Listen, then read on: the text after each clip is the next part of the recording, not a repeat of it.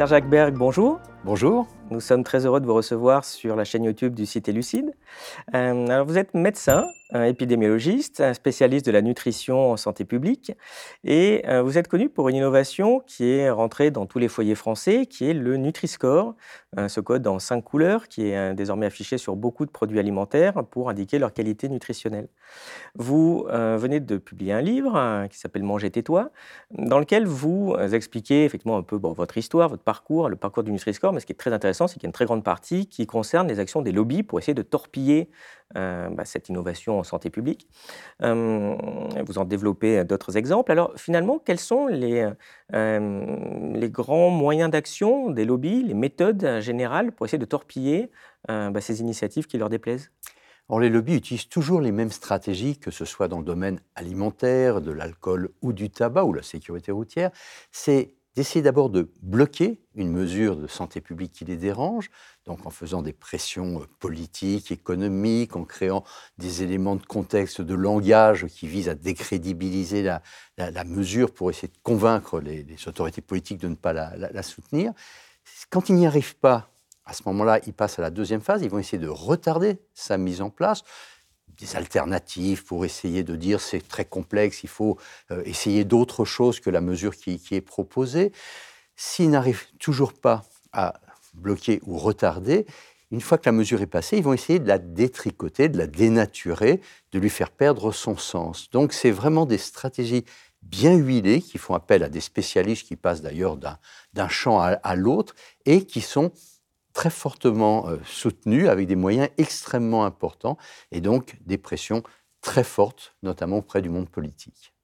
Parmi les moyens des lobbies, hein, c'est évidemment l'utilisation de la parole, et euh, vous explicitez, vous donnez des exemples euh, avec les, mêmes mots qui reviennent en boucle bah, dans les actions auxquelles vous avez été confronté, mais on se rend compte que ça arrive très très fréquemment aussi ailleurs. Finalement, c'est quoi ces grands, ces grands mots pour essayer de, de décourager ces initiatives? Alors, Les mots utilisés, ces éléments de langage, sont euh, comme visée, comme objectif de faire perdre la crédibilité à la mesure. Donc c'est de considérer que c'est toujours une mesure c'est vrai pour le Nutri-Score, c'est vrai, comme vous l'avez dit, pour d'autres types de, de, mesures de santé publique. C'est une mesure simpliste, réductrice, stigmatisante, culpabilisante, hygiéniste, liberticide. Donc l'idée, c'est un peu transposer ce qui est normalement de la science, qui amène à une décision politique, à un champ qui est hors de la science, plus de la philosophie, de la morale, de l'éthique. Donc, on vise à la fois à décrédibiliser la mesure et puis décrédibiliser ceux qui la portent, notamment les scientifiques, en les faisant passer pour euh, des hygiénistes, des ayatollahs, des personnes qui atteignent, des moralisateurs qui atteignent aux libertés individuelles. Mmh. Euh, vous, avez finalement une euh, double euh, casquette. Vous avez été chercheur, vous êtes aussi dans l'action et vous, vous avez été responsable du programme national Nutrition Santé. alors, qu'est-ce qu'il y avait avant ce programme et qu'est-ce que ça a apporté? Et la question est surtout, bah, est-ce que vous avez été après fréquemment confronté à ces lobbies? Alors, le programme national Nutrition Santé, qui est l'expression de la politique nutritionnelle de santé publique de la France, a été mis en place en 2001. Jusqu'à 2001, la France était un des pays qui avait le plus de retard dans la nutrition de santé publique, d'ailleurs au point que l'Organisation mondiale de la santé considérait qu'avec le Portugal, nous étions dans les derniers de la classe au niveau européen en termes d'action santé publique dans le champ de la nutrition. Ce qui a changé, c'est à la fin des années 90, parce qu'il y a eu une conjonction des planètes euh, euh, favorables. D'un côté, euh, bien sûr, le fait que on prenait conscience à cette époque de l'augmentation de la prévalence de l'obésité, notamment chez les enfants, des maladies chroniques liées à la nutrition, qu'on pouvait agir sur l'alimentation et d'autres facteurs nutritionnels pour essayer de réduire le risque de ces maladies. Et puis au niveau du ministère de la Santé, alors que jusqu'alors il n'y avait vraiment même pas de fonctionnaire dédié à la problématique de la nutrition, la volonté d'un directeur général de la santé, d'un ministre à l'époque, d'avancer dans ce domaine. Et en 2000 a donc été euh, proposé à l'occasion de la présidence européenne de la France de choisir la nutrition comme thème principal du champ de la santé après un parcours lié euh, grâce euh, et surtout au soutien qu'on a pu avoir du directeur général de la santé de l'époque, Joël Ménard, qui était un hypertensiologue, donc qui était sensibilisé aux problèmes de nutrition et qui a réussi à convaincre son ministre de l'époque, Bernard Kouchner, pas assez tropicaliste, l'avait quand même sensibilisé aux problématiques de nutrition, qu'il était nécessaire de développer une politique nutritionnelle de santé publique en France avant de proposer des mesures au niveau européen. Donc c'est grâce à cela qu'est né le PNNS dans la douleur, hein, puisqu'il y avait des conflits entre les ministères pour savoir qui allait s'occuper euh, de la nutrition, et un arbitrage, euh, Premier ministre de l'époque, Lionel Jospin, confiant pour la première fois à la santé la responsabilité de la nutrition qui était jusqu'alors confiée traditionnellement au ministère de l'Agriculture, qui bien sûr est beaucoup plus proche des secteurs économiques. Alors, il y a des hommes politiques qui euh, déclarent qu'en fait, les lobbies, euh, oh, ils connaissent pas, ils n'ont jamais vu, euh, c'est pas vrai. Écoutez, moi, les lobbies, ça fait des années, des années que j'en entends parler, les lobbies qui nous empêcheraient de faire, qui nous empêcheraient d'agir. F faut me donner un exemple. vous, vous avez été confronté justement à ces, à ces lobbies. Donc, c'est quoi les, les, grandes forces finalement qui étaient contre vous? Alors, vous avez raison, j'étais à la fois chercheur et acteur de santé publique et je me suis retrouvé à l'épicentre de très nombreux combats de nutrition de santé publique avec le PNNS, notamment avec le Programme national de nutrition santé, et évidemment toutes les mesures qui, étaient euh, euh, proposées. Et j'ai pu donc voir un peu toutes ces forces souterraines euh, qui agissent avec des pressions, des manipulations, des embûches, des choses trappes pour essayer d'empêcher la décision politique, même s'il y a des bases scientifiques aux mesures qui sont proposées. ces lobbies agissent de, de façon extrêmement efficace pour empêcher, même si une mesure a été démontrée scientifiquement comme utile à la population, qu'elle soit mise en place. Et parmi ces, grands lobbies qu'on rencontre, il y a d'abord le champ de l'agroalimentaire avec euh, l'Association nationale des industries alimentaires, l'ANIA. C'est euh, un poids lourd. 180 euh, milliards de chiffre d'affaires par an, c'est 250 000 emplois à la clé. Mais à côté de ce poids lourd, il y a d'autres poids lourds, la grande distribution. Euh, c'est là encore 200 milliards de chiffre d'affaires euh, par an, euh, c'est 750 000 emplois à la clé. Mais il y a également d'autres types de lobbies. Les secteurs agricoles, on va les rencontrer par exemple dans la problématique du Nutri-Score quand ils vont s'opposer à, sa mise en place, les secteurs de la charcuterie ou de la, des fromages, qui vont être extrêmement actifs, là aussi, pour se battre contre des mesures qui, considèrent comme pénalisant leurs produits. Mais il y a aussi beaucoup d'autres mondes euh, dans les lobbies. Il y a le monde de la publicité, euh, les télévisions, les, régies publicitaires, dès qu'on veut s'attaquer à la publicité alimentaire touchant euh, des aliments qui visent les enfants. C'est également les fabricants de distributeurs automatiques payants, si on veut empêcher qu'ils soient mise en place à l'intérieur des enceintes scolaires, ou le monde de la mode, quand on s'intéresse à la problématique de l'image du corps et qu'on veut réglementer, par exemple, la taille des mannequins. Donc, ces lobbies sont extrêmement variés, ils sont caractérisés par une énorme puissance et ils s'allient, même si de temps en temps ils ne s'entendent pas sur beaucoup de points, sur euh, la lutte contre les mesures de santé publique qui les gênent. Là, on trouve des saintes alliances qui se créent. Oui, les deux gros que vous citez euh, sont des espèces, pour qu'on comprenne bien, de petits MEDEF euh, euh, sectoriels, en fait, et qui, généralement sont membres du MEDEF. C'est ce qui constitue le, le mouvement des entreprises. C'est un regroupement d'entreprises qui fait pression pour défendre bah, le business des, des entreprises on se dit effectivement qu'ils doivent euh, se réveiller quand vous avez bah, un Nutri-Score, un gros truc comme ça qui, euh, qui, leur tombe dessus. Hein. Euh, en fait, vous montrez dès le début que vos premières initiatives, qui étaient assez limitées, quand on est parti quasiment de zéro, bah déjà là, en fait, ils étaient très très violents, y compris sur des, sur des, petits, des petits spots de pub à la télé, des petits slogans, parce qu'en fait, on vous doit l'ancien manger, bouger, et puis maintenant les 5 fruits et légumes par jour. c'est vous qui avez impulsé ça. Même sur ces petits trucs, même sur des petits spots à la télé, bah, c'était très compliqué en fait vous raconter dans, votre livre. Oui, je, raconte en détail ce qui peut paraître surprenant. Lorsqu'a été annoncé le programme national nutrition santé, donc en, 2001, l'encre était à peine sèche de la mise euh, en place de ce programme que euh, l'ANIA, l'Association nationale des industries alimentaires, sortait un communiqué de presse en disant la France le gouvernement français, le ministère de la Santé veut mettre la France au régime. Et chaque campagne de publicité, lorsqu'elle touche la réduction de la consommation de produits sucrés, gras ou salés, a fait l'objet de profondes actions pour essayer de bloquer ou de retarder leur mise en place.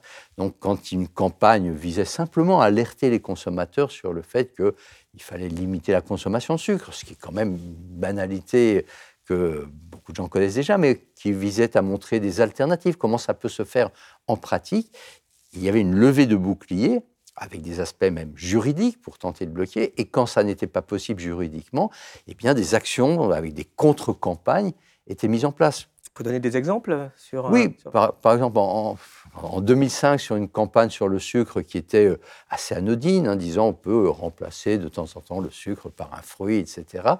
La, la- la collective du sucre, membre de l'ANIA, ce qu'à l'époque on l'appelait le CEDUS et qui est devenu euh, Culture Sucre, a sorti avec des moyens importants, un million d'euros, c'est le quart à peu près du budget dont on disposait pour toute la communication du PNS, des grands encarts publicitaires dans des grands médias disant euh, qui voudrait d'un monde sans sucre? Est-ce qu'on n'en fait pas trop sur le sucre? Montrant des pauvres pâtissiers euh, dans un panier à salade emmené par la police ou euh, un petit glacier poursuivi par une voiture de police. Donc l'idée a été à chaque fois d'attaquer toute mesure même les plus simples, comme celle de communication, qui n'étaient quand même pas des choses euh, ex- extrêmement euh, violentes, mais avec des moyens importants lorsqu'on voulait faire des campagnes pour rappeler qu'il faut euh, limiter la consommation de viande.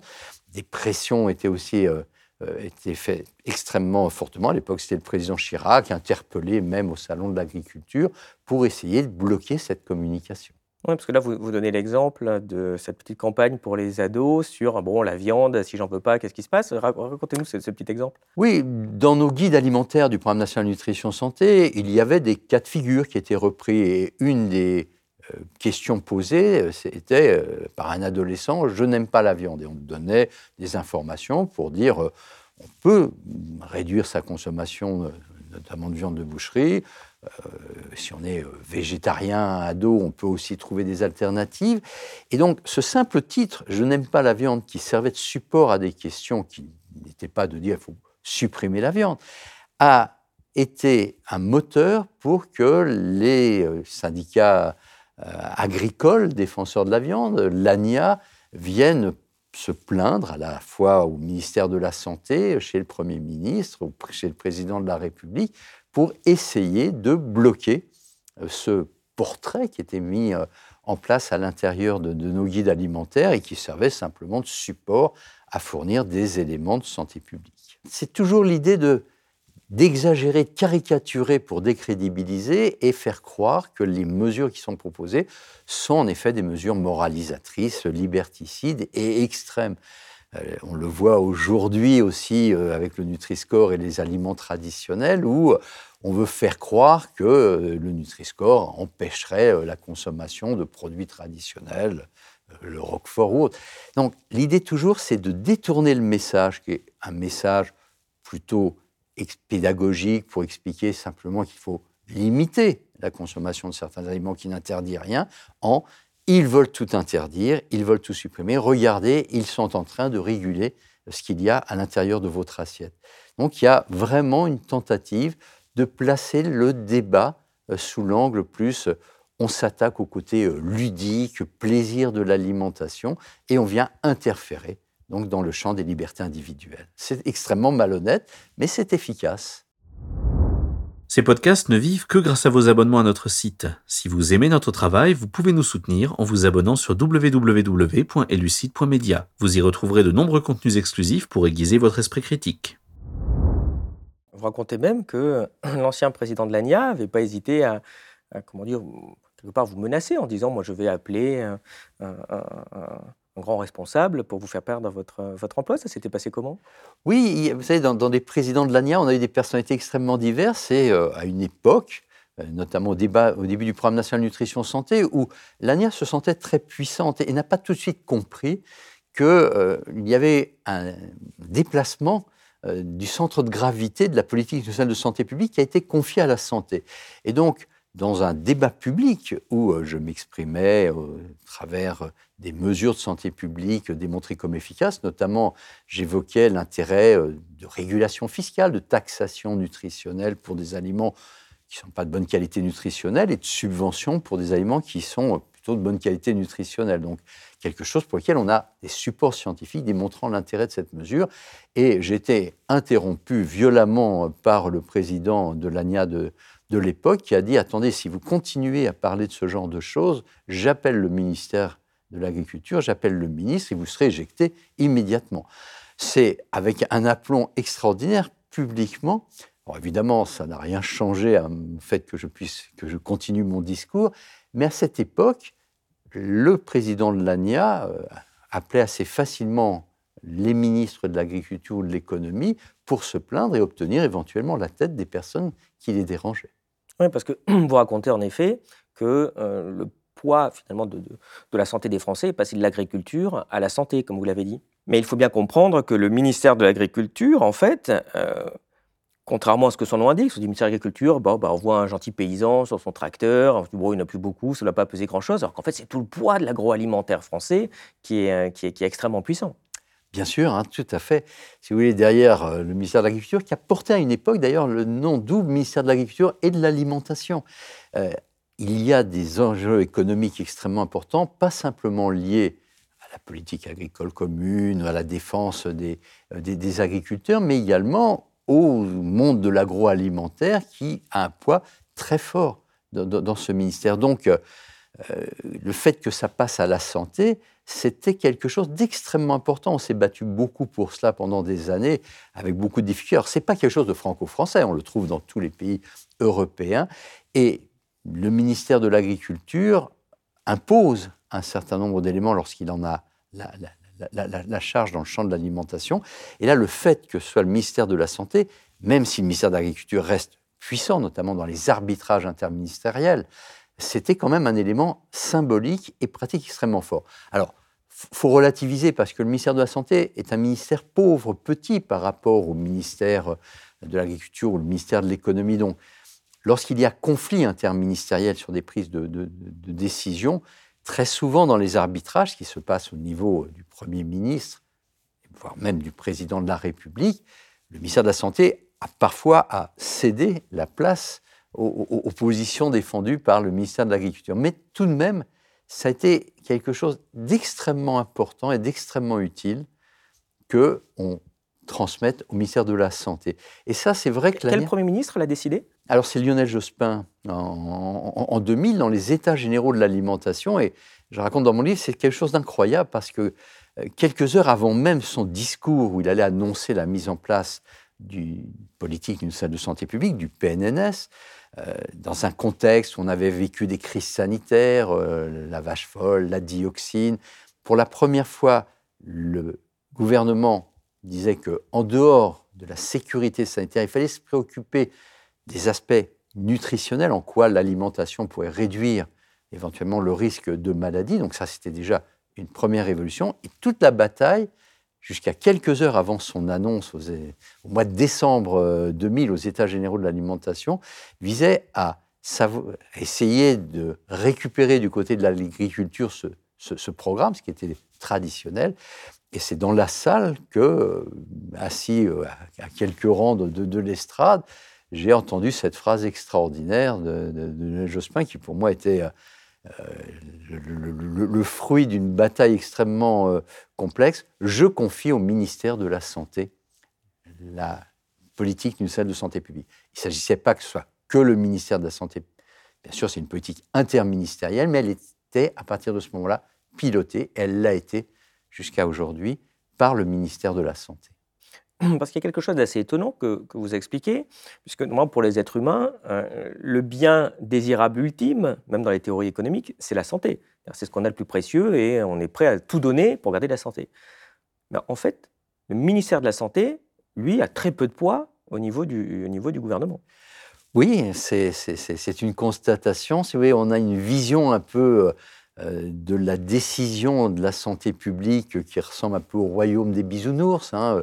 Il y a la recherche qui fournit des connaissances, ces connaissances amènent à des propositions de santé publique, et ensuite les politiques vont reprendre ces éléments euh, scientifiques de santé publique pour mettre en place des mesures. Mais malheureusement, ça ne se passe pas comme ça, les lobbies interfèrent à tous les niveaux, et l'agriculture fait partie de l'arsenal des lobbies pour essayer donc de bloquer ces mesures de santé publique. Donc oui, la santé devrait être l'élément majeur et devrait euh, s'appuyer uniquement sur des bases scientifiques, sauf que malheureusement, il y a tout un tas d'interférences économiques et on, on oublie parfois l'intérêt de la santé des individus, des consommateurs, de la santé publique, au profit de la défense d'intérêts économiques. Alors justement, au niveau de la, santé, vous avez parlé de votre campagne tout à l'heure pour sensibiliser euh, euh, les gens en disant bah, comme attention au sucre, attention au sel, attention au gras. Euh, c'est vraiment des aliments dangereux? pourquoi? Oui, qu'on est très C'est aussi grave que ce qu'on nous dit? Alors, D'abord, on est quand même dans des enjeux de santé publique majeurs dans lesquels les facteurs nutritionnels interviennent, et notamment le gras, le sucre, le sel, l'insuffisance de consommation de fibres, de fruits et légumes, de, certains aliments, l'excès de consommation de viande, jouent un rôle extrêmement important dans le risque de maladies aussi dramatiques que les cancers, les maladies cardiovasculaires, l'obésité, le diabète, l'hypertension. Donc, ce sont des maladies qui ont un coût humain, social, économique extrêmement important. Ça représente combien de morts à peu près? Alors, c'est les cancers et les maladies cardiovasculaires, c'est deux tiers de la mortalité, mais surtout ce qui est important, parce qu'il faut bien qu'on meure de quelque chose. Mais la malbouffe est responsable de combien en fait? Alors, on a du mal à préciser. Selon les études, on peut considérer que euh, ça peut peser entre 30 euh, et 50 ou 60 du risque des maladies. C'est peut-être moins, c'est peut-être plus, mais c'est peut-être moins. C'est des débats sans fin entre spécialistes. Mais même si c'est moins, même si c'était 10 ou 15% diminuer son risque de cancer ou de maladie cardiovasculaire de 10 ou 15% il n'y a aucun médicament qui ne le permet. simplement en changeant le contenu de son assiette, sans se pénaliser, parce qu'une fois de plus, ça n'est pas triste, hein, la nutrition. C'est pas les épinards à la vapeur tous les jours. Euh, c'est d'ailleurs très bon, les épinards, mais ça n'est pas quelque chose qui est euh, triste et, et qui fait perdre le, plaisir, on a vraiment une possibilité de réduire le risque de maladie. Donc, c'est quelque chose qui vaut le coup sur lequel il faut essayer. Le gras, le sucre, le sel, il ne s'agit pas du tout de les supprimer. À aucun moment, les nutritionnistes de santé publique disent il ne faut plus manger de sucre, de gras ou de sel.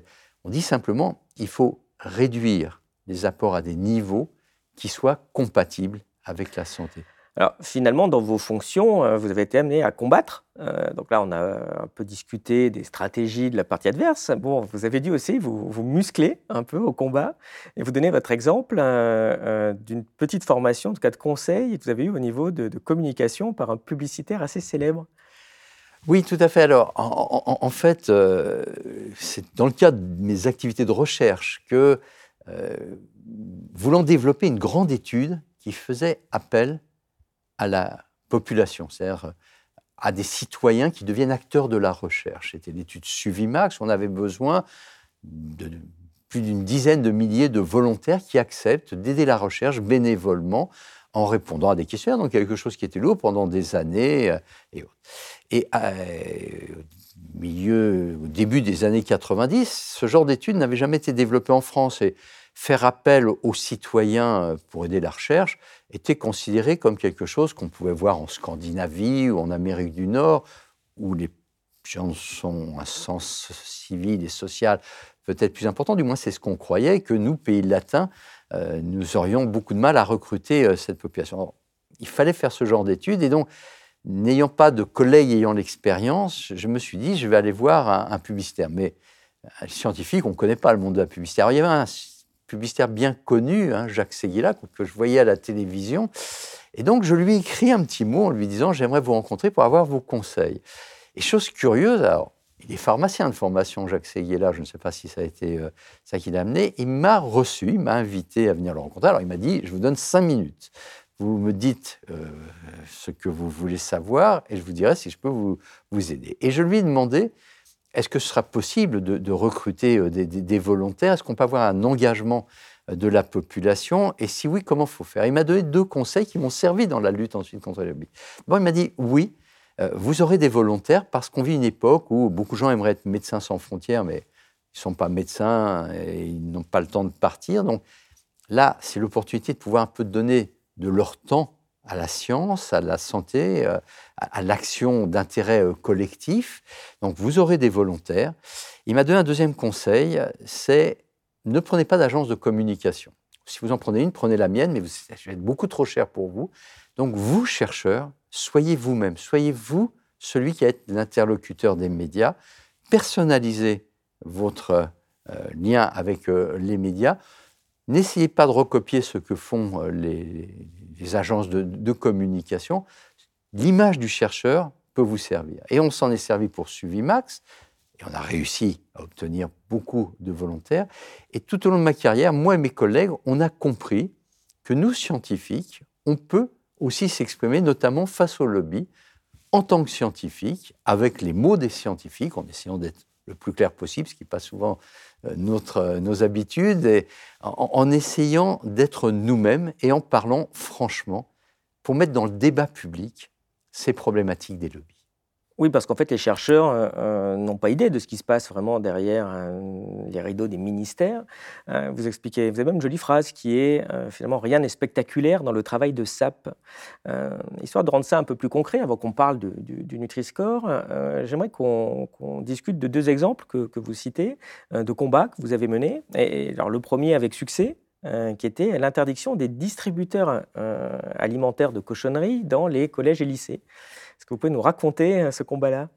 Oui, alors, c'est un combat très ancien. Beaucoup de mesures de santé publique sont connues depuis longtemps. On sait qu'il y a des efficaces.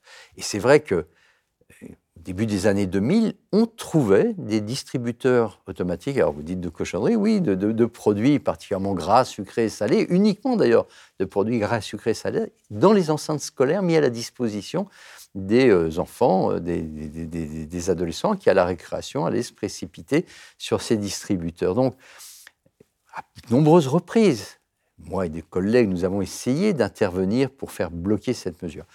On n'a pas réussi au niveau gouvernemental. Alors, ce qu'on a rapidement appris euh, avec mes collègues, c'est quand on ne peut pas rentrer par la porte, il faut essayer de rentrer par la fenêtre. Et donc, je raconte dans mon livre comment on, a, essaye auprès des parlementaires d'amener à ce qu'il y ait euh, des amendements lors des discussions des lois pour un peu forcer la main au gouvernement. Et en 2004, lors de la discussion de la loi de santé publique de l'époque, grâce à un parlementaire extrêmement engagé, Yves Bure, à qui je rends vraiment hommage, il était dentiste de formation, il était euh, député euh, du Bas-Rhin, et il s'est beaucoup battu pour mettre en place cette, cette mesure. Donc, en travaillant avec lui, a été proposé un amendement qui visait à interdire les distributeurs automatiques payants à l'intérieur des enceintes scolaires. Ça paraissait du bon sens. C'était dans un premier temps voté par les députés qui ont évidemment compris euh, l'absurdité de mettre à la disposition des enfants uniquement du gras, du sucre et du sel, alors qu'on parlait beaucoup euh, d'obésité des, enfants. Ce qu'il y a, c'est que là, les lobbies se sont mobilisés. Et vous voyez, c'est un bon exemple où vous avez un double lobbying. Vous allez avoir ce qu'il y a à l'intérieur des distributeurs automatiques, donc les barres chocolatées, les chips, les boissons sucrées qui vont se mobiliser, et puis un autre lobby spécifique, celui qui fabrique les machines dans lesquelles sont vendus ces éléments. Ça, on appelait ça la, NAFSA, c'est en fait l'agence nationale ou le syndicat national des fabricants de machines de distributeurs automatiques euh, payants.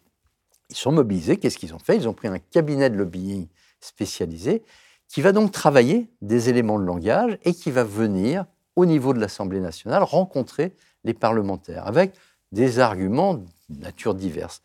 Ils vont le faire directement, ils vont surtout fournir aux fabricants de machines ces éléments de langage pour qu'ils aillent voir leurs députés pour essayer d'interférer sur le vote et revenir sur le vote en première lecture. Et les arguments qu'ils vont utiliser vont être certains des plus fantaisistes. Alors ça va être comme on a souvent dans le lobbying, des pressions économiques. Ah, on va perdre euh, nos, nos, intérêts, nos, capacités économiques, donc on va être obligé de licencier. C'était complètement faux, puisque le parc des produits, euh, enfin du moins des machines mis à l'intérieur des enceintes scolaires représentait moins de 2% du parc total. Mais ils menaçaient de mettre au chômage une partie de leurs employés.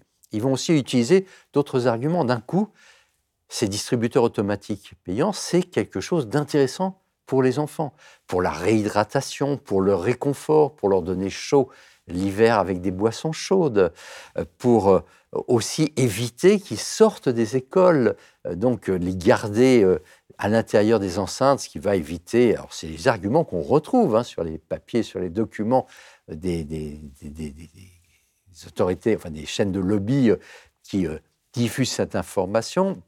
Ça va éviter qu'ils soient agressés, ça va éviter euh, qu'ils aient euh, des, problèmes euh, à, l'extérieur, et donc ça va contribuer à, au bien-être, à la santé, à la protection des, de ces jeunes enfants. Et ces arguments, aussi absurdes soient-ils, qui ne reposent absolument sur rien et qui ne font absolument pas cas des problèmes de santé que peuvent poser le contenu de ces distributeurs, va être entendu par des députés qui vont réussir à revenir en arrière et le rapport euh, de la commission des affaires sociales va reprendre ces éléments en disant ben oui, c'est un élément de convivialité, c'est un élément de protection, c'est un élément utile, ces distributeurs à l'intérieur des enceintes scolaires. Et donc il va falloir se battre à nouveau pour réussir à imposer cette interdiction. Il y a même une phrase dedans qui est assez incroyable des, des deux rapporteurs qui indique que ce type euh, euh, de, euh, de, distributeurs, en fait, ça participe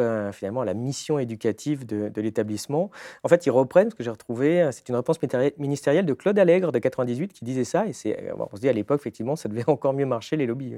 Ah oui, tout à fait. Donc, on, retrouve typiquement ce, genre d'argument qui paraît surréaliste, mais qui réussit à infiltrer donc tout de même des parlementaires ministre, vous l'avez cité, euh, mais c'est quelque chose de, tout à fait extraordinaire. Et c'est grâce d'abord à la médiatisation qui, va avoir lieu, c'est grâce au combat de ce député qui, même à l'intérieur de son propre parti, a eu beaucoup de difficultés, parfois des menaces euh, physiques, euh, va réussir à réinverser. Et c'est une des rares victoires que nous avons eues au cours des 20 dernières années où a été interdit ces distributeurs automatiques payants à l'intérieur des enceintes scolaires c'est quelque chose qui est très emblématique de ce qui se passe. Comment on arrive à infiltrer le monde politique pour revenir sur ces mesures de santé publique euh, avec les arguments les plus euh, surréalistes, les plus fantaisistes possibles, mais qui font mouche, qui touchent, avec toujours ce côté positivé des arguments qui euh, visent à négativer ceux de la science, qui montrent que ces distributeurs automatiques favorisent l'accès à des aliments qui sont de la junk food, qui n'a aucun intérêt sur un plan euh, nutritionnel et santé. après, vous donnez un deuxième exemple, cette fois d'un combat que vous n'avez pas gagné, euh, qui était la publicité, euh, l'interdiction de la publicité pour les, produits alimentaires à destination des, enfants. Alors, qu'est-ce qui s'est passé et finalement, comment ça a échoué? Alors, c'est pareil, c'est une mesure dont on connaît maintenant depuis 20 ans qu'elle serait efficace. Réglementer la publicité le marketing pour des aliments qui sont gras, sucrés et, salés, on sait que c'est efficace. Il y a des travaux scientifiques, il y a des expériences, il y a même des mises en place dans certains pays. Donc, depuis 20 ans, on se bat, avec beaucoup de difficultés, puisque là, on a en face de nous euh, l'ANIA, mais on a en face de nous aussi les grandes chaînes de télévision, les grands médias. Donc, régulièrement, à l'occasion des lois de santé publique, avec l'aide de députés, des amendements sont proposés. Ils ne fonctionnent jamais. En 2008, on a eu un moment où on a pensé que les choses pouvaient changer. C'est Rosine Bachelot qui est, ministre de la Santé et nous arrivons, dans le cadre du PS, à la convaincre que cette loi est extrêmement importante. Alors elle dit, on ne va pas passer par la loi. Je vais réunir tous les acteurs, l'agroalimentaire, les chaînes de télévision, euh, l'industrie du marketing, les régies publicitaires, les créateurs, les associations de consommateurs et de patients. Je mettre tout le monde autour de la table je leur donne trois séances pour qu'ils se mettent d'accord à se retirer des écrans publicitaires. C'est une première étape parce que il n'y a pas que les écrans publicitaires euh, euh, qui véhiculent du marketing, mais c'était déjà une, étape importante. La première réunion a lieu, Madame Bachelot tape sur la, table et euh, dit si à l'issue des trois séances vous n'êtes pas mis d'accord, là il y aura une loi.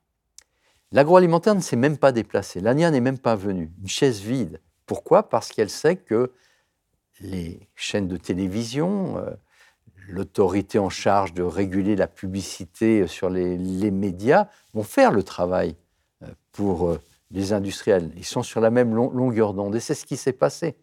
On va avoir en face un bloc extrêmement fort avec les patrons de chaînes de télévision, euh, de radio, euh, les grands médias qui vont monter au créneau pour dire non, cette mesure est dangereuse pour la création. Alors, on épluchait les, les, chaînes de télévision. Il y avait 19 chaînes à l'époque euh, pour les enfants. On nous a dit, vous allez tuer ces chaînes. Alors, naïvement, les chercheurs disent, est-ce qu'il y a vraiment nécessité de 19 chaînes pour les enfants a dit, vous allez de toute façon créer quelque chose qui ne permettra plus de soutenir la création française. on est venu, on a analysé les programmes qu'il y avait euh, le matin, donc entre Bob l'éponge et euh, les pizzas euh, qui soutenaient les tortues ninja. On a pensé que ce n'était pas une créativité française extrêmement impressionnante, mais on nous a dit non, non, vous allez tuer la création française. Et cet argument était largement utilisé, remonté au niveau ministériel, et au bout de trois séances, bien évidemment, on n'a pas avancé. Et Rosine Bachelot, à ce moment-là, a dit clairement, ça n'est pas possible. Elle a reçu des instructions d'en haut, elle que le, le, président Sarkozy, et elle a fait marche arrière en disant à ce moment-là, on est obligé de passer par une charte, ce qui était proposé par le Conseil supérieur de l'audiovisuel, avec Madame Kelly, qui était très fière de proposer une charte qui n'avait pas grand intérêt, hein, qui n'apportait rien, que les scientifiques les consommateurs critiquaient. Oui, c'est très étonnant. Enfin, moi, c'est ce qui m'a le plus surpris. Je dirais, à la rigueur, l'USA, vous y attendez, puis tout d'un coup, vous voyez le CSA qui vient lui-même faire du lobbying, en fait. Absolument, qui vient faire le même lobbying que ceux qui euh, s'opposent à, la mise en place de, de cette mesure, avec la proposition d'une base volontariste, molle, dont on connaît l'inefficacité, et une charte qui était vraiment euh, totalement insuffisante, dont Mme Kelly était extrêmement fière à l'époque, elle sera fière d'ailleurs euh, pendant extrêmement longtemps. Et au même moment, il y a un débat, enfin, dans les mois qui suivent, un débat parlementaire. Euh, donc, on espère quand même que la loi sera mise en place, en plus que une députée des Bouches-du-Rhône, Madame Valérie Boyer, qui est une professionnelle de santé, a rendu un rapport sur l'obésité dans lequel elle recommande la réglementation de la publicité. Donc on se dit, il y a la possibilité peut-être, euh, comme pour euh, l'amendement sur euh, les distributeurs automatiques payants, de revenir là-dessus. Et on verra une séance mémorable qu'on retrouve encore sur Internet du vote à l'Assemblée nationale où euh, les députés euh, s'invectivent entre ceux qui soutiennent l'interdiction de la publicité, comme le proposent les scientifiques et les autorités de santé publique, et ceux qui s'y opposent. Et il y a une espèce de flou, il y a un vote plutôt favorable à l'interdiction. Le président de séance fait revoter à, main levée, on ne comprend pas exactement euh, pourquoi. Et à ce moment-là, il y a une égalité des votes, et je raconte en détail dans, dans le livre cette scène surréaliste où Madame Boyer, qui a porteuse de l'amendement, qui a remis un rapport pour, euh, entre autres, interdire cette publicité, va finir en larmes d'ailleurs euh, par voter contre son propre amendement et faire basculer le vote euh, contre donc la, mise en place de cette mesure. Ça lui laissera un goût amer pour avoir discuté avec elle, mais vous voyez, la pression politique fait que même un, député convaincu, je, n'ai aucun doute sur le fait qu'elle était convaincue, par euh, souci de répondre à, ce que le parti euh, lui demande et euh, les pressions politiques, va donc être un bon exemple d'un vote à l'encontre même de, sa propre vision. Vous voyez que la publicité, alors on n'a pas réussi en 2008, on n'a pas réussi à d'autres moments, pourtant c'est une mesure de santé publique recommandée par le Haut Conseil de la santé publique, par l'Agence nationale de santé publique, Santé publique France, recommandée même par la Cour des comptes. Donc il y a tous les arguments pour, mais il y a un blocage des opérateurs économiques et un relais politique. Et le dossier publicité, quand Mme Bachelot euh, n'arrive pas à le faire passer, on va la dessaisir de ce dossier qui va être confié à l'époque à Mme Albanel, ministre de la Culture, mais qui en charge les chaînes de télévision. Et donc c'est une ministre qui n'a rien à voir avec la santé qui va avoir à s'occuper de la publicité. Et évidemment, elle va dire, on n'a jamais démontré que la publicité a des effets néfastes. Par contre, on sait les effets bénéfiques qu'elle a pour les chaînes. Ces expériences vous ont montré la problématique du conflit d'intérêt. Euh, vous avez toute une petite partie où vous expliquez finalement le changement de vision que vous avez eu. finalement, votre expérience vous a montré quoi sur ce sujet dont beaucoup de personnes parlent? Alors, oui, ce problème de, de lien d'intérêt, c'est quelque chose qui est apparu il y a, disons, une vingtaine d'années, 20-25 ans. Pendant une longue période, lorsqu'on faisait de la nutrition, on travaillait avec les industriels sans se poser de questions. On était même d'ailleurs encouragé par euh, nos institutions, euh, l'INSERM, le ministère de la Santé ou de la Recherche, poussaient à ce qu'on travaille avec les industriels. Et donc, on travaillait en lien d'intérêt sans s'en rendre compte et sans avoir la moindre impression que ce que l'on faisait pouvait tout de même servir à des intérêts autres que ceux de la santé publique. En fait, après, il y a eu l'affaire du Mediator, il y a eu d'autres affaires. Il y a eu des travaux scientifiques qui ont montré que le fait d'avoir des financements, pas, obligatoirement personnel, même au niveau d'une équipe de recherche, même pour des travaux scientifiques, pouvait avoir un impact très direct sur la façon dont un chercheur, non pas aller interpréter ses résultats, parce qu'il ne va pas les changer, mais ensuite la façon dont il va valoriser ce travail ou dans les instances de santé publique, ceci pouvait modifier son point de vue. Et j'ai eu des liens d'intérêt à une époque. J'ai travaillé, fait des recherches avec des soutiens des industriels. Euh, Suvimax a fait l'objet de beaucoup de sponsoring. D'ailleurs, nous avions des unités mobiles, on affichait les logos des sponsors. on le faisait pour montrer qu'il y avait des sponsors, mais on n'avait aucune inquiétude. Nos contacts dans les entreprises étaient souvent des chercheurs eux-mêmes qui avaient le même parcours que nous, mais qui, eux, travaillaient euh, dans le privé. Et donc, on n'était absolument pas conscient de ces problèmes. Au début des années 2000, après les affaires euh, spectaculaires où on a commencé à prendre conscience des liens d'intérêt, moi-même j'ai pris conscience que je voyais certains de mes collègues qui avaient parfois des positions qui me surprenaient. Et eux disaient, mais ce n'est pas du tout lié à mes conflits d'intérêts, à mes liens d'intérêt, j'ai aucune pression, et donc je prends des positions qui sont les miennes. Je suis vendu à personne, je n'appartiens à personne. je me suis dit, c'est bizarre, parce que quand, quand, je les écoute, leur raisonnement ne me paraît pas totalement sain. Et je me suis dit, mais si eux sont comme cela, moi-même, peut-être dans mes positions, je suis influencé sans m'en rendre compte par les liens d'intérêt que j'ai. Et donc cette prise de conscience m'a amené, moi et mon équipe de recherche, à dire, au début des années 2000, nous n'allons plus travailler avec des financements industriels. Nous n'allons plus répondre à des invitations dans des restaurants, dans des manifestations, quelles qu'elles soient.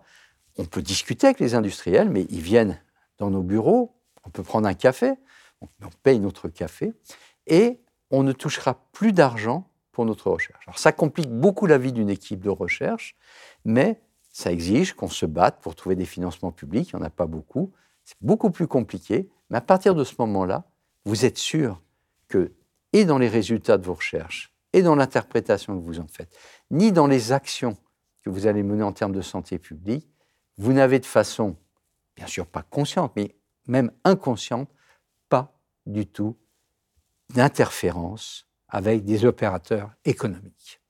Donc c'est beaucoup plus sain. Et c'est vrai que ce type de position soulage beaucoup, pas en termes de chercher les financements, mais vous permet d'être sûr que, parce que c'est souvent de façon inconsciente, hein, que j'ai beaucoup de respect pour mes collègues qui ont même des, euh, pas tous, mais beaucoup qui peuvent avoir des financements euh, euh, pour, pour leur recherche, ils font très bien leur travail, mais ce n'est pas la même chose si vous pouvez garantir que ce travail n'a été fait sans aucun intérêt. Quand vous siégez ensuite dans des instances, c'est beaucoup plus sain s'il n'y a aucun lien d'intérêt. Malheureusement, il y a quelques collègues qui euh, continuent à jouer ce jeu, voire même certains se viennent des véritables porte-parole euh, des, intérêts économiques et vont contribuer parfois ben, à jeter le doute sur les travaux scientifiques euh, indépendants ou sur, les chercheurs. Ça, c'est un vrai euh, problème et ça nécessiterait euh, qu'il y ait une moralisation dans ce domaine et une loi qui permette vraiment de contrôler mieux les conflits d'intérêts dans le champ agroalimentaire, comme ça existe déjà pour le médicament. Oui, parce que pour vous, dans votre expérience, donc, les conflits d'intérêts, ça pose un vrai problème, mais vous dites aussi que dans la grande majorité des cas, ce n'est pas des crapules achetés et des menteurs. Il y en a, mais c'est qu'une faible partie. C'est plutôt quelque chose de beaucoup plus pervers par des liens amicaux, par, euh, par des liens relationnels, en fait, que ça se passe. Oui, c'est très subtil, hein, la, stratégie euh, des, des, groupes agroalimentaires lorsqu'ils veulent euh, développer ces liens d'intérêt. En effet, comme vous le dites, ce pas des choses violentes. On ne va pas vous dire il faut changer vos résultats ou vous devez trouver telle ou telle ou telle chose. Pas du tout. C'est à aucun moment, ni moi, aucun de mes collègues qui m'ait raconté avoir subi de pression. C'est beaucoup plus insidieux, beaucoup plus subtil. Ce sont des liens de confiance qui se créent avec les chercheurs qui sont dans les services en relation euh, avec euh, ceux du secteur public au sein des entreprises. Ce sont des gens sympathiques. Il y a des liens d'amitié euh, qui, qui, se créent. D'ailleurs, eux-mêmes sont souvent manipulés parce que eux croient parfois dans ce qu'ils font. Ils croient qu'on va réussir à faire changer les choses.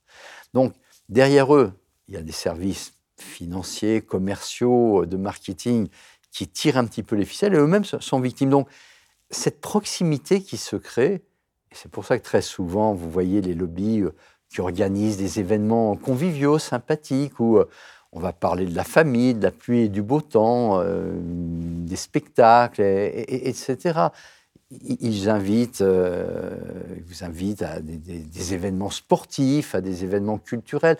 Donc il y a tout un lien euh, d'amitié qui fait qu'au total, même si vous en rendez pas compte, votre jugement risque d'être altéré au moment où vous devrez discuter dans des instances sur euh, telle ou telle prise de position. Donc c'est extrêmement subtil. Lorsqu'il paye un chercheur pour un travail ils vont pas le payer très cher, ils pourraient le payer beaucoup plus cher. Mais en le payant pas trop cher, ils donnent l'impression au chercheur qu'il reste indépendant parce qu'il se dit, le chercheur, ah, je suis payé, certes, pour un travail, c'est logique, mais regardez, le communicant à côté de moi, euh, lui, va être payé deux ou trois fois plus. Donc, et c'est très intelligent. Ça donne l'impression au chercheur qu'il n'est pas manipulé, mais en fait, vraisemblablement, il l'est de façon inconsciente. Et en effet, beaucoup de mes collègues qui continuent à voir euh, ces liens d'intérêt ne sont absolument pas fait des crapules qui sont là pour essayer de défendre des intérêts. Vous l'avez rappelé, il y en a. Il y en a, on les identifie bien, on les connaît, on les trouve euh, porte-parole de tel euh, secteur en étant président de tel conseil scientifique pour tel secteur agricole ou tel industriel. Mais la plupart ne sont pas des crapules, mais sont tout de même manipulés. Aujourd'hui, on ne devrait plus avoir de liens d'intérêt, de financement venant d'opérateurs économiques. Et, en plus, on devrait même obliger les industriels à une transparence, comme ça existe pour le médicament, où un industriel de la pharmacie, lorsqu'il paye quelqu'un, même un repas ou euh, une invitation quelque part, doit le déclarer dans une base qui est ouverte à tous. Pour l'agroalimentaire, non. Donc il y a des chercheurs qui peuvent toucher de l'argent personnellement, même pas simplement pour euh, leur euh, équipe de, recherche sans que ce soit transparent. C'est tout à fait anormal. Il faut changer la loi dans ce domaine. Oui, parce que bon, si le chercheur, ça peut être inconscient, évidemment, pour l'industrie, c'est pas du tout inconscient. Et ça bien, quand ils dépensent des dizaines de millions d'euros comme ça, c'est quand même pour avoir un retour sur investissement. C'est vrai qu'ils ont compris cette psychologie humaine qui est, euh, euh, qui est intéressante. Mais comme vous dites, parfois, c'est plus intéressant de pas beaucoup payer la personne parce qu'il sera plus fidèle que si vous le payez beaucoup ou beaucoup diraient non, je suis honnête, arrêtez. Quoi. Oui, ils ne donnent pas d'argent pour rien, ils savent comment le donner de manière à ce que le scientifique ne se rende pas compte de la manipulation euh, qu'il peut exister. C'est vrai au travers euh, de ces aides directes ou indirectes via les équipes de recherche qui sont financées par les industriels.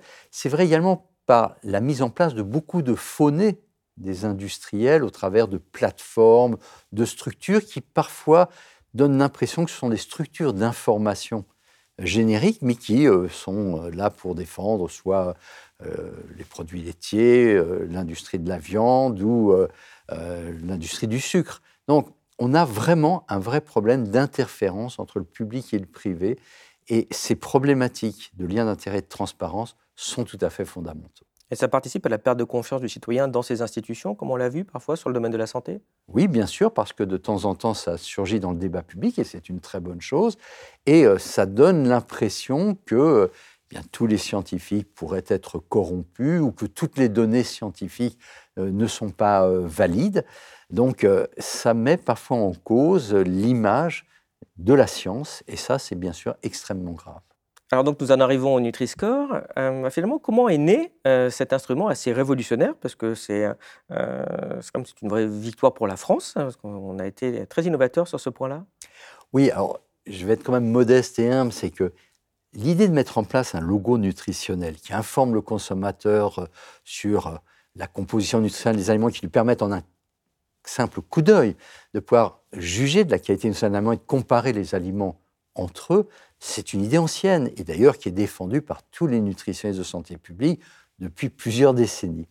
Ce qui a été nouveau avec le Nutri-Score, c'est que en se basant sur la science, en se basant sur les expériences qui ont eu lieu dans d'autres pays, on a proposé un système particulièrement efficace qui a démontré son efficacité. Et Nutri-Score, c'est en fait du bon sens, vraiment quelque chose de simple, hein, traduire des données incompréhensible, illisible qui existe sur la face arrière des emballages des aliments. Vous savez, ces fameux tableaux d'étiquetage nutritionnel avec des lignes, des colonnes, des termes ésotériques, des pourcentages, des apports recommandés d'un adulte moyen, des quantités par portion, par 100 grammes, incompréhensibles, sous forme d'une image simple, colorielle et graduelle, de pastilles de couleur, du vert au rouge, qui permettent assez facilement, de façon assez intuitive et compréhensible par tous, de comprendre la qualité nutritionnelle. Donc c'est sur le principe du bon sens, simple, mais derrière ça, il y a beaucoup de science dans la construction de l'algorithme, du mode de calcul qui permet d'attribuer bah, cette couleur vert, euh, orange ou, rouge, ou dans la démonstration de l'efficacité. Il y a eu beaucoup de travaux scientifiques. Et lorsqu'on a proposé Nutri-Score en 2014 à la ministre de la Santé de l'époque, qui m'avait demandé, en tant que président du PNNS, de lui fournir un rapport pour rebooster la politique nutritionnelle de santé publique dans le cadre de la stratégie nationale de santé qu'elle mettait en place, parmi les 15 mesures que j'ai proposées, j'ai proposé ce logo nutritionnel à cinq couleurs qui s'appuyait sur de très nombreux travaux scientifiques. Donc, c'est essentiellement beaucoup de science au départ, avec un support fort également des consommateurs, des citoyens, qui avait été démontré, qui a servi donc à convaincre la ministre de la Santé de l'intérêt de mettre en place cette mesure en, 2014. Mmh. la ministre était? C'était Marisol Touraine à l'époque. Et lorsque j'ai fait ce rapport euh, avec 15 propositions pour la prévention, et mon collègue hein, Arnaud Badevant avait rendu un rapport sur les mesures, elles, visant à la prise en charge des problèmes nutritionnels.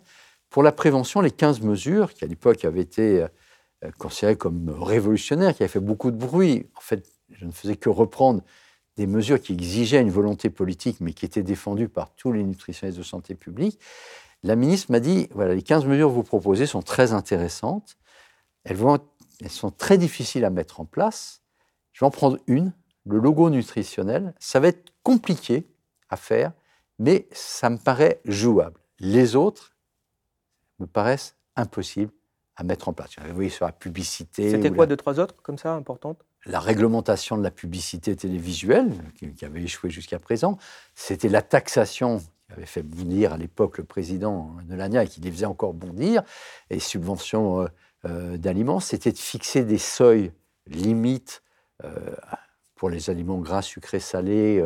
on peut fixer des seuils à ne pas dépasser, ce qui est tout à fait faisable, hein, puisque pour un même produit gras, sucré, salé, il y a des produits qui sont plus que d'autres et pourtant on s'en rend pas compte au goût. Donc, ce sont des mesures qui, par contre, nécessitaient une volonté politique forte et un combat contre les lobbies qui allait être épique. La mesure déjà du logo à cinq couleurs, ce logo coloriel qui s'appelait pas encore Nutri-Score, mais qui s'appelait le logo cinq couleurs, qui allait devenir le Nutri-Score, Marisol Touraine a dit vraiment, ça va être un parcours compliqué, et ça l'a été. Ah, nous sommes en 2014, ça sera en 2017 simplement après une bataille extrêmement féroce qui sera adoptée, mais elle s'est battue pour soutenir cette mesure contre vents et marées, notamment même contre ses collègues ministres des, dans d'autres domaines du gouvernement. Alors le combat contre le Nutri-Score a commencé comment? Alors, c'était quoi les, stratégies employées? Dès la proposition faite, eh bien, on a vu ce qu'on voit ce qu'on avait vu déjà dans d'autres mesures, mais là, à une très large échelle, mobilisation des industriels qui vont ressortir les éléments de langage, les pastilles de couleur. Alors, on va parler de pastilles de couleur.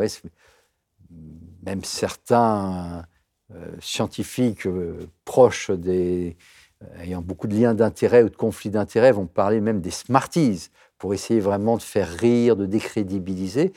Et Lania va parler des pastilles de couleur du professeur Herberg. On va essayer de personnaliser ces pastilles de couleur, ce logo en fait coloriel. Pourquoi?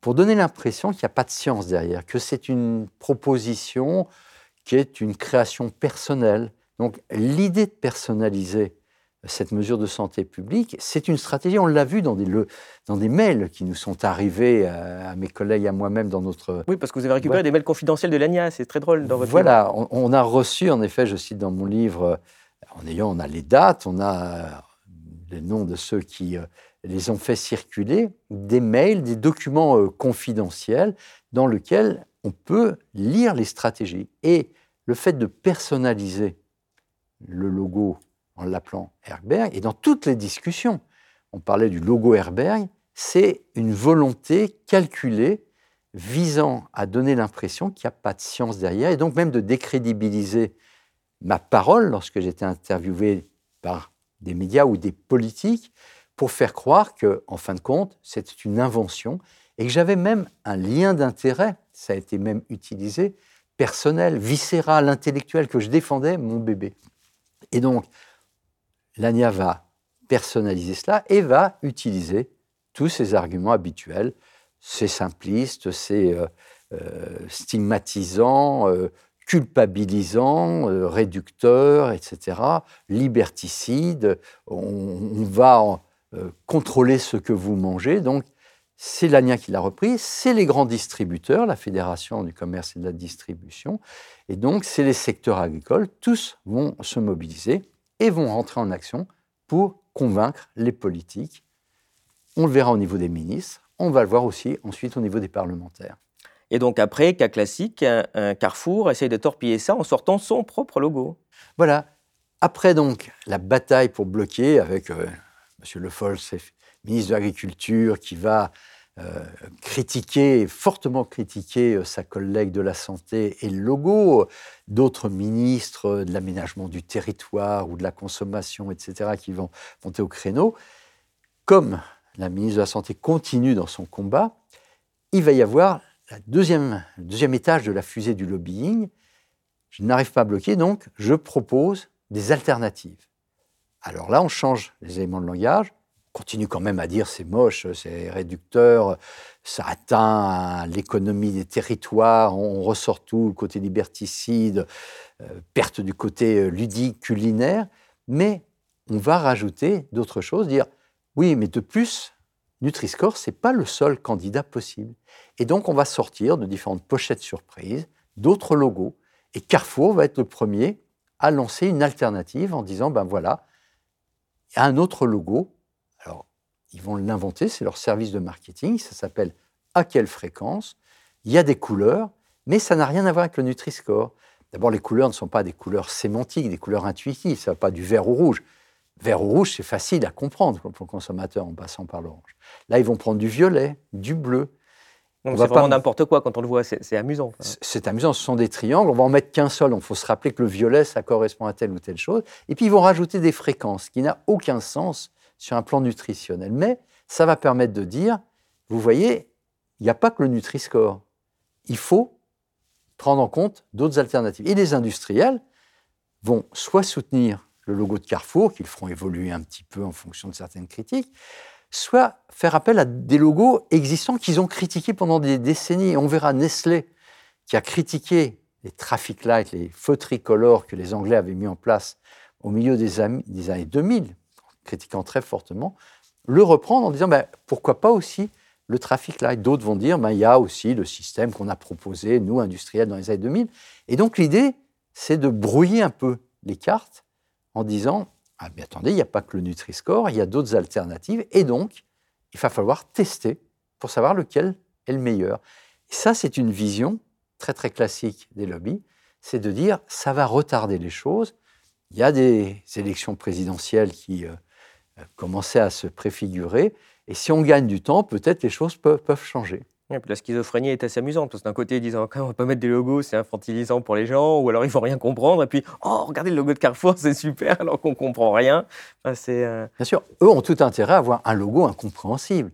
Quand on fabrique un produit qui a beaucoup de sucre, de gras ou de sel, on préfère que le consommateur n'ait pas une information qui sont claires. Et c'est pour ça d'ailleurs que depuis le début des années 2000, les industriels essayent de répondre aux velléités des responsables de santé publique d'avoir un logo simple en disant mais nous on fournit l'information. Regardez, on vous donne un tableau qui euh, fournit l'information la plus précise possible, bien sûr, mais elle est tellement incompréhensible que ça rejoint tout à fait leur volonté de ne pas fournir une transparence pour les consommateurs.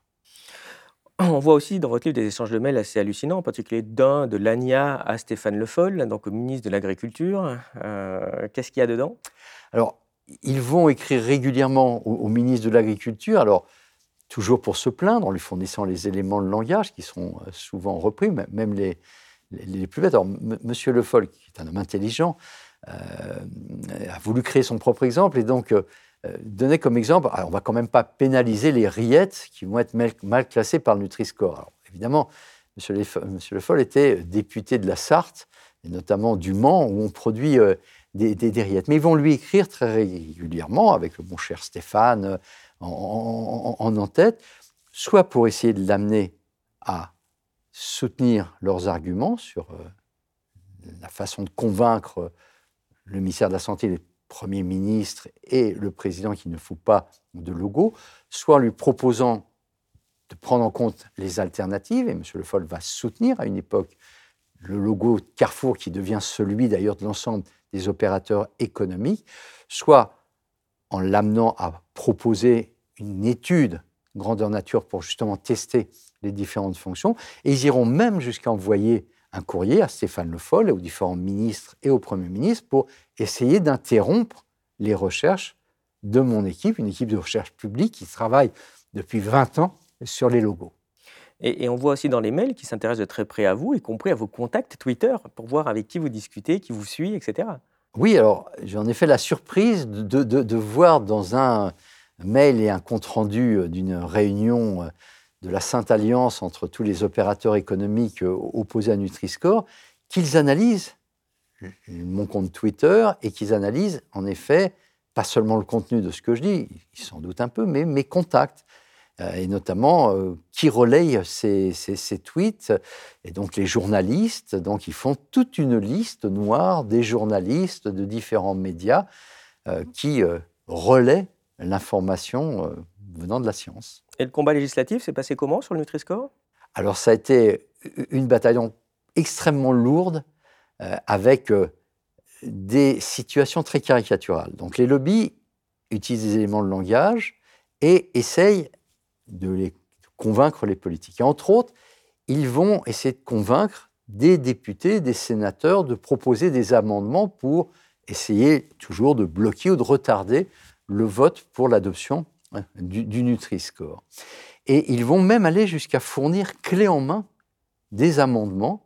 Donc là encore, euh, grâce à ces euh, fuites qui euh, sont arrivées dans nos courriers, dans, nos mails, moi et des collègues, ou parfois des journalistes, ont eu accès à ces documents. Alors on a des mails de l'ANIA qui expliquent qu'ils ont rédigé eux-mêmes, l'ANIA, des projets d'amendement à soumettre, enfin pas soumettre, à proposer à des parlementaires. Et ils vont venir donc avec mise en forme complètement ces projets d'amendement pour lesquels le député n'a plus qu'à mettre son nom, la date, et venir annoncer en séance le contenu. Et donc, parmi ces euh, projets d'amendement, on va retrouver certains qui visent à mettre dans la boucle de la décision le Conseil national de l'alimentation, qui à l'époque est un fauné des industriels, euh, serait fortement soutenu par le ministère de l'Agriculture, ou un amendement qui vise à demander une étude grandeur nature, sachant que ça reporte quasiment de six mois à un an, que ça va rendre très complexe et les, choses. Et on verra donc ces situations surréalistes d'un grand nombre, d'un nombre non négligeable de députés qui vont reprendre ces amendements de l'ANIA et des sénateurs. D'ailleurs, un se fera épingler dans Cache Investigation parce qu'il a oublié d'enlever son micro-cravate. Et, ah, c'est un moment mémorable, oui. Ah, c'est une scène d'anthologie, donc où ce sénateur qui critique Nutri-Score et défend des amendements parle avec son attaché parlementaire et a gardé son micro-cravate, gêné par la, les questions de la, journaliste et le débat entre l'attaché parlementaire euh, et, le sénateur est extraordinaire, puisque savoir est-ce qu'on appelle l'ANIA euh, pour savoir quoi répondre. Non, mais je vais cinq minutes, j'arrive tout, de suite. J'arrive tout de suite. Il est venu quand même un peu piégé. Ouais, alors, comme vous voulez, soit pas. Non, mais si, je vais revenir. Jouer le jeu, je m'en fous. Vous voulez, vous voulez qu'on appelle l'ANIA? Vous voulez passer un petit coup de fil à l'ANIA? L'ANIA, ils sont favorables à l'étiquetage Non, le, ce qu'ils expliquent, c'est que l'étiquetage, ce n'est pas, pas intéressant pour eux, d'une part, parce qu'évidemment, ça stigmatise des produits. Ce que nous avait expliqué l'ANIA dans le rendez-vous. À la limite, elle va se lasser, répéter toujours la même chose en mode. Des histoires de quantité, équilibre. Et ce, sénateur, donc, qui euh, s'est ridiculisé, mais qui a montré euh, la, gravité quand même euh, de, ce type de, de réponse au lobbying, s'est toujours défendu euh, en disant mais euh, le lobby, euh, lobbying est intéressant. Il m'a d'ailleurs invité à venir le rencontrer. J'avais d'ailleurs cru qu'il venait faire mea culpa, mais pas du tout. C'était pour me dire que c'était très mal ce qui s'était passé à son encontre, puisqu'il a fait quand même la, risée des, médias sociaux, et pour me dire que les parlementaires avaient bien besoin de se renseigner et qu'ils étaient très contents d'avoir des lobbies, notamment l'ANIA, qui les renseigne. Quand je lui ai fait remarquer bien sûr, il peut écouter l'ANIA, mais il pourrait également écouter d'autres personnes, notamment la voix des scientifiques. Ça ne l'a pas ému. Et je suis sorti consterné de son, bureau. Vous expliquez d'ailleurs le, rôle qu'a eu Cache Investigation en particulier et les médias en général pour aider à ce combat-là. Tout à fait. Ce qui a été fondamental, ce qui est une bonne leçon euh, de l'histoire du Nutri-Score, de cette saga, de ce roman un peu de, qu'on a vécu, qui n'est toujours pas terminé, hein, euh, il y a, d'autres tomes qui ont actuellement lieu, c'est que il faut mettre ces problématiques de santé publique dans le débat public. Et pour ça, il faut que les médias aident. Et Nutri-Score, s'il n'a pas fini dans les poubelles de l'histoire, dans les corbeilles des ministères ou dans les placards des cabinets ministériels, c'est parce que les médias se sont mobilisés. Alors certes, Cache Investigation, qui a eu un impact très important, Le Monde, Le Canard enchaîné, Mediapart, France 2, La Voix du Nord, la presse régionale, tous les médias euh, régionaux qui se sont mobilisés pour dénoncer les euh, pressions qu'il y avait pour empêcher cette mesure de santé publique. Et ceci a été capital. C'est ce qui a fait pression sur les politiques, ce qui a fait aussi pression sur les industriels et ce qui a amené à des initiatives citoyennes, des pétitions lancées par des citoyens, des mobilisations des associations de consommateurs. si vraisemblablement Nutri-Score a pu au moins passer et gagner un certain nombre de batailles, être adopté euh, par la France, c'est grâce aussi aux médias qui ont vraiment mis dans le débat sociétal cette problématique et notamment le rôle délétère et toxique des, liens d'intérêt, des conflits d'intérêt et des pressions des lobbies. Alors au final, bon, euh, au niveau parlementaire, c'est difficile, mais euh, ça finit par être adopté. vous croyez avoir gagné? En fait, non. Oui, c'est une histoire sans fin, hein, le, Nutri-Score. C'est vraiment euh, une saga. En 2016, il y, y, a le vote. Et le vote est favorable. Mais favorable, non pas à Nutri-Score, il est favorable au principe d'un étiquetage nutritionnel. C'est-à-dire que la ministre a pu arracher un vote favorable, mais on ne dit pas quel sera le logo définitivement choisi. On dit qu'il y aura un arrêté qui va permettre de définir le format graphique. Alors on se dit tous, ça sera Nutri-Score. Sauf que là, immédiatement, les lobbies se remobilisent. Alors au niveau européen, commence à y avoir une inquiétude des grands groupes agroalimentaires. Il va y avoir ce qu'on appelle le Big Six, Nestlé, Coca-Cola, Mars, Mondelez, Kraft, PepsiCo. Unilever, il n'y a pas Kraft, mais Kraft est dans l'environnement avec Ferrero et Lactalis. Mais il y a six grands groupes agroalimentaires qui se disent il faut agir et donc ils sortent, comme toujours, une alternative, un nouveau logo. cette fois, c'est subtil. Ils disent on va prendre le logo anglais et Traffic Light, mais on va le ramener à la portion. Alors ça donne l'impression qu'il faut appel à un logo qui a été quand même établi avec des bases scientifiques, même si aujourd'hui les créateurs des trafics anglais disent qu'il faut plutôt soutenir Nutri-Score, qui est une nouvelle génération. Les trafics anglais sont, sont anciens. Mais en le mettant par portion, c'est miraculeux. On fait pas lire les couleurs d'un coup de baguette magique. L'industriel qui fixe la portion va dire ben, les pâtes à tartiner, euh, il suffit de prendre une petite portion. Et le rouge devient orange. La charcuterie ou le fromage, on prend une petite portion et l'orange devient vert. Donc, c'est tout à fait miraculeux, mais ils vont partir à l'attaque avec cette nouvelle alternative. Et donc venir essayer de parasiter le décret d'application. Les lobbies vont se mobiliser, tout un tas de logos vont, apparaître, et on croit avoir gagné la bataille, sauf que malgré le fait que la ministre de la Santé avait expliqué qu'il n'y a aucun intérêt à mettre une étude en conditions réelles qui va coûter très cher, faire perdre du temps, on a suffisamment de travaux et comme il ne peut pas être obligatoire le Nutri-Score à cause d'une réglementation européenne, on n'aura qu'à surveiller son impact. Ça sera la meilleure étude grandeur nature. Eh bien non, grâce aux pressions des industriels, le relais des politiques, la pression du ministère de l'Agriculture, le ministère de la Santé va devoir céder et faire cette étude. Donc on est reparti pour des mois de bataille, ce d'autant plus qu'à la limite, pour un scientifique dire faut faire une étude, même s'il y en a déjà une trentaine, même s'il y a déjà tout ce qu'il faut, pourquoi pas? Sauf que là, cette étude, elle ne va pas être confiée à des scientifiques. Elle va être confiée à un fauné des industriels. Et là, on va commencer, nous, scientifiques, associations de consommateurs, autorités de santé publique, à, trembler, à se dire si cette étude est confiée à un fauné de l'industrie, ils peuvent très bien faire une étude qui les arrange, qui ne répond pas aux critères scientifiques, et donc avoir le résultat qu'ils souhaiteraient et empêcher le choix du Nutri-Score comme logo définitif. Alors au final, eh bien, on va tout faire pour pourrir un peu la vie de ceux qui sont en charge de cette étude pour leur rappeler qu'il y a des règles en science. Et donc, un, dans le conseil scientifique dans lequel ils mettent essentiellement des scientifiques ayant des liens d'intérêt, le ministère de la Santé va pousser quand même qu'il y ait quelques scientifiques qui connaissent leur métier et qui n'ont pas de lien d'intérêt. Ils seront là, ils dénonceront un certain nombre de risques qu'il y a, ils pousseront à ce qu'il y ait une méthodologie rigoureuse, ils finiront par démissionner parce qu'ils diront bien que ça ne répond pas oui, vous, vous montrez c'est un exemple de tout ce qu'il ne faut pas faire pour avoir euh, euh, quelque chose d'honnête en fait en science. Absolument. Et donc, l'idée, quand même, c'est qu'au travers de leur démission, au travers du bruit qu'ils font, ils poussent quand même les industriels à se dire on peut quand même pas faire n'importe quoi parce qu'on est sous le feu des médias.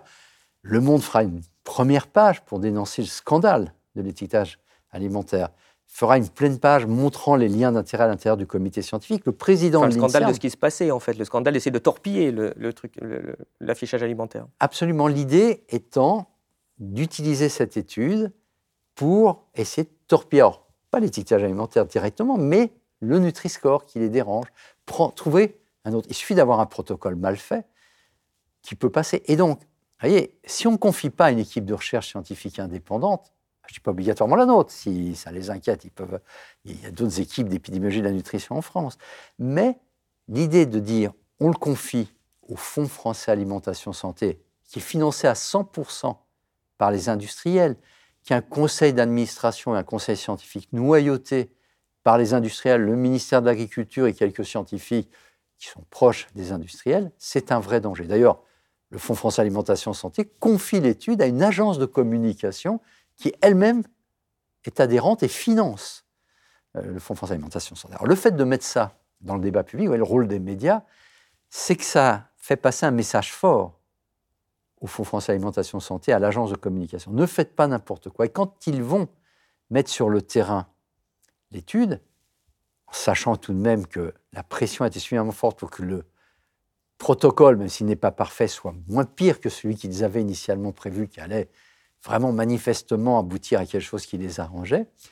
On va faire également pression, on va aller dans les magasins pour vérifier comment les choses se passent, et avec des équipes de diététiciens, des journalistes feront la même enquête pour dénoncer que les choses au début se passent mal. Donc, ils vont corriger leur tir. Et donc, cette agitation que l'on va faire va amener à avoir un protocole moins pire que ce qu'on pourrait craindre, une étude de terrain meilleure que celle que l'on pourrait, l'on pu attendre. Et Le ministère de la Santé, qui a eu un peu la main forcée pour participer à, cette étude, a eu la sagesse aussi de confier une autre étude en parallèle, plus secrète, à une équipe de recherche de Grenoble, des, économistes, qui ont fait aussi une étude en conditions réelles sur un magasin expérimental. Et donc, malgré les limites de l'étude qui a été confiée au Fonds France Alimentation Santé, et grâce à l'étude aussi faite par nos collègues de Grenoble, les deux études vont montrer que le Nutri-Score est le plus efficace de tous les lots.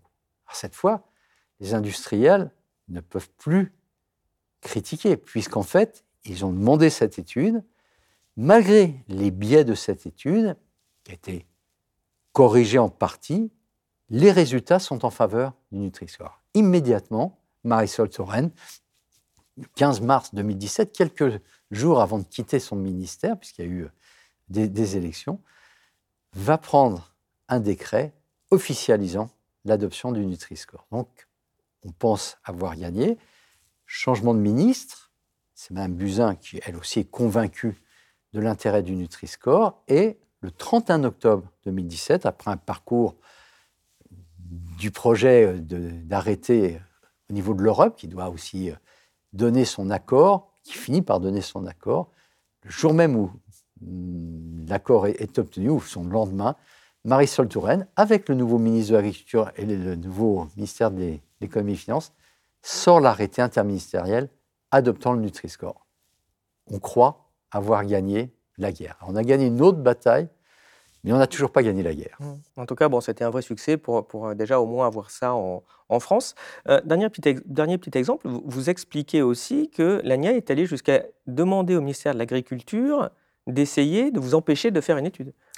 Alors oui, c'est-à-dire que là encore, des courriers auxquels on a eu accès, une analyse aussi, une enquête qui a été faite par Mediapart, a permis de retrouver donc des courriers alors, qui sont adressés par l'ANIA et la grande distribution à Stéphane Le Foll, mais également en copie euh, à différents ministres et au Premier ministre, pour nous demander d'interrompre nos recherches d'arrêter nos recherches. Et chose extraordinaire, c'est que Mediapart va demander au ministre de l'Agriculture quelle est sa réaction en attendant une réaction offusquée que l'on vienne interdire, qu'on demande à un ministre d'interdire des recherches publiques, des recherches menées par des chercheurs du secteur public, de l'INSERM, de l'université, euh, euh, financées par des, fonds publics. Et euh, le ministre de l'Agriculture répondra à cette phrase qui sera assez sidérante. Il a dit euh, euh, Nous n'avons pas donné suite parce que ce n'est pas possible. Les chercheurs sont protégés par un statut en, France, mais sans montrer la moindre irritation ou sans montrer un choc de, cette demande de censure du travail fait par des chercheurs. On en est où du Nutri-Score? On est parti de combien d'entreprises euh, qui l'utilisent jusqu'à combien aujourd'hui?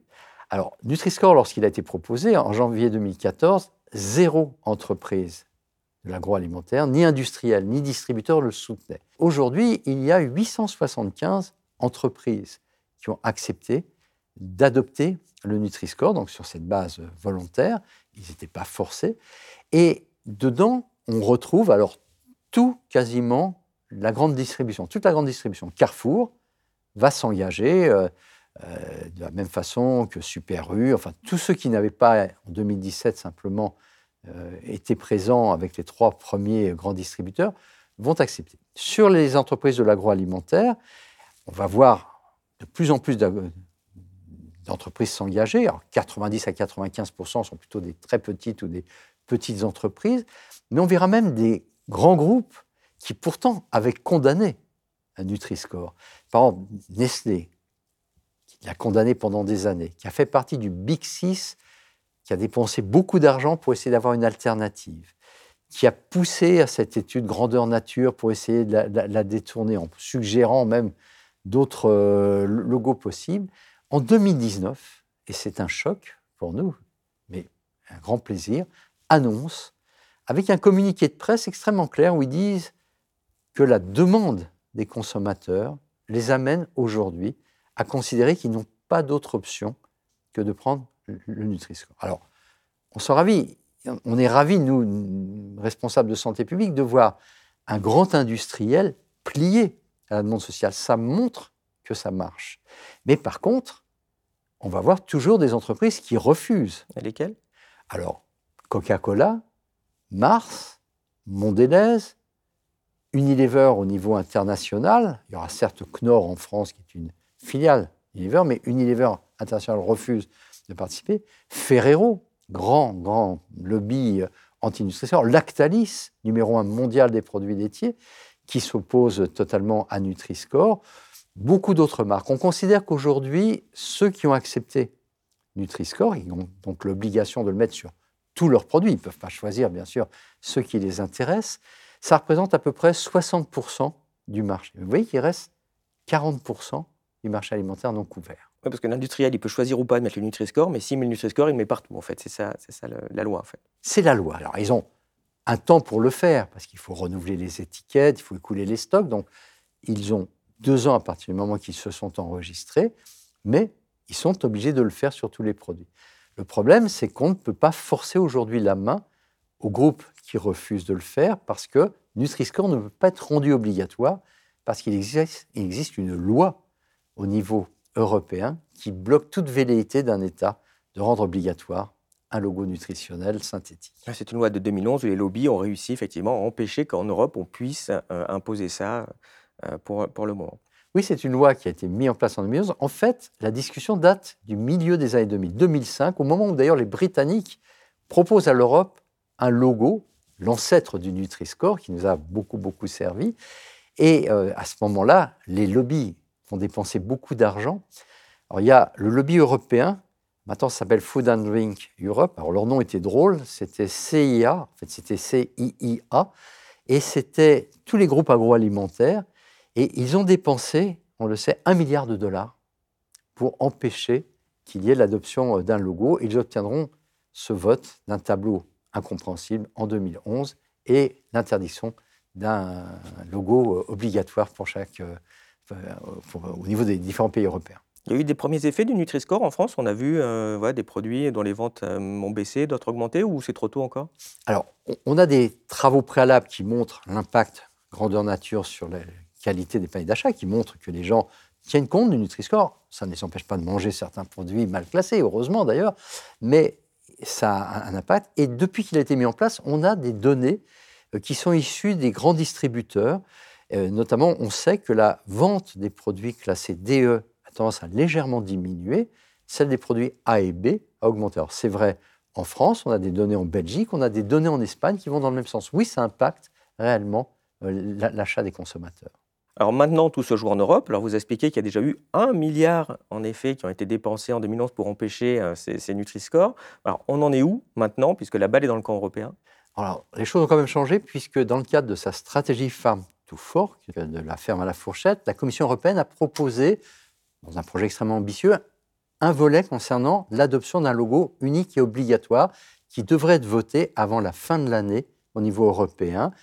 Le principe a été acté par le Parlement européen. Le vote définitif sur le modèle de logo aura lieu avant la fin de l'année. Nutri-Score est un des candidats, mais les lobbies, notamment la mobilisation de l'État italien grâce à Ferrero et aux fabricants de, fromage et de charcuterie italienne, se mobilisent pour empêcher que ce soit Nutri-Score, relayé également par tous les grands syndicats agricoles, notamment la COPA-COGECA, c'est-à-dire la FNSEA française, au niveau européen. Et il y a aussi des pays finalement maintenant qui font du lobbying c'est ça, c'est qu'à côté des lobbies traditionnels, industriels, secteur agricole, il y a des pays, c'est le cas surtout d'Italie, fer de lance du mouvement anti-Nutri-Score, avec des pressions très fortes sur certains pays, tous les faux arguments possibles et inimaginables de condamnation du Made in Italy, d'alimentation méditerranéenne, c'est-à-dire un discours sans aucun fondement scientifique, mais qu'il mobilise auprès euh, des politiques. Alors c'est souvent relayé par les partis d'extrême droite, les partis populistes, et ça fait tache d'huile, si on peut dire, pour de la nutrition, auprès euh, de certains secteurs en France, le fromage, vous avez la campagne du Roquefort, la protection des aliments traditionnels, en Espagne, avec des relais aussi politiques extrêmement importants. Bah, Serge Axberg, merci pour euh, cet, échange. Nous arrivons à la fin de notre entretien. Je vais vous poser la question traditionnelle. Euh, qu'est-ce qui, selon vous, est connu de peu de personnes et qui mériterait d'être connu de tous? Alors, c'est une sacrée colle. Alors, il y a beaucoup de choses qui commencent à être connues, qui mériteraient d'être encore mieux connues, mais si je devais citer une chose qui me vient à l'esprit, euh, c'est une région d'Espagne, la Mancha, en Castille, cette euh, région dans laquelle se passe l'histoire de Don Quichotte euh, et sur lequel vraiment on peut aller sur les traces, même si Don Quichotte n'a pas existé, vous le voyez sur ces magnifiques paysages de champs avec ces moulins blancs, ce, ciel bleu, cette chaleur écrasante et ces très très beaux villages où même si Don Quichotte n'a pas existé, vous le voyez à tous les coins de rue.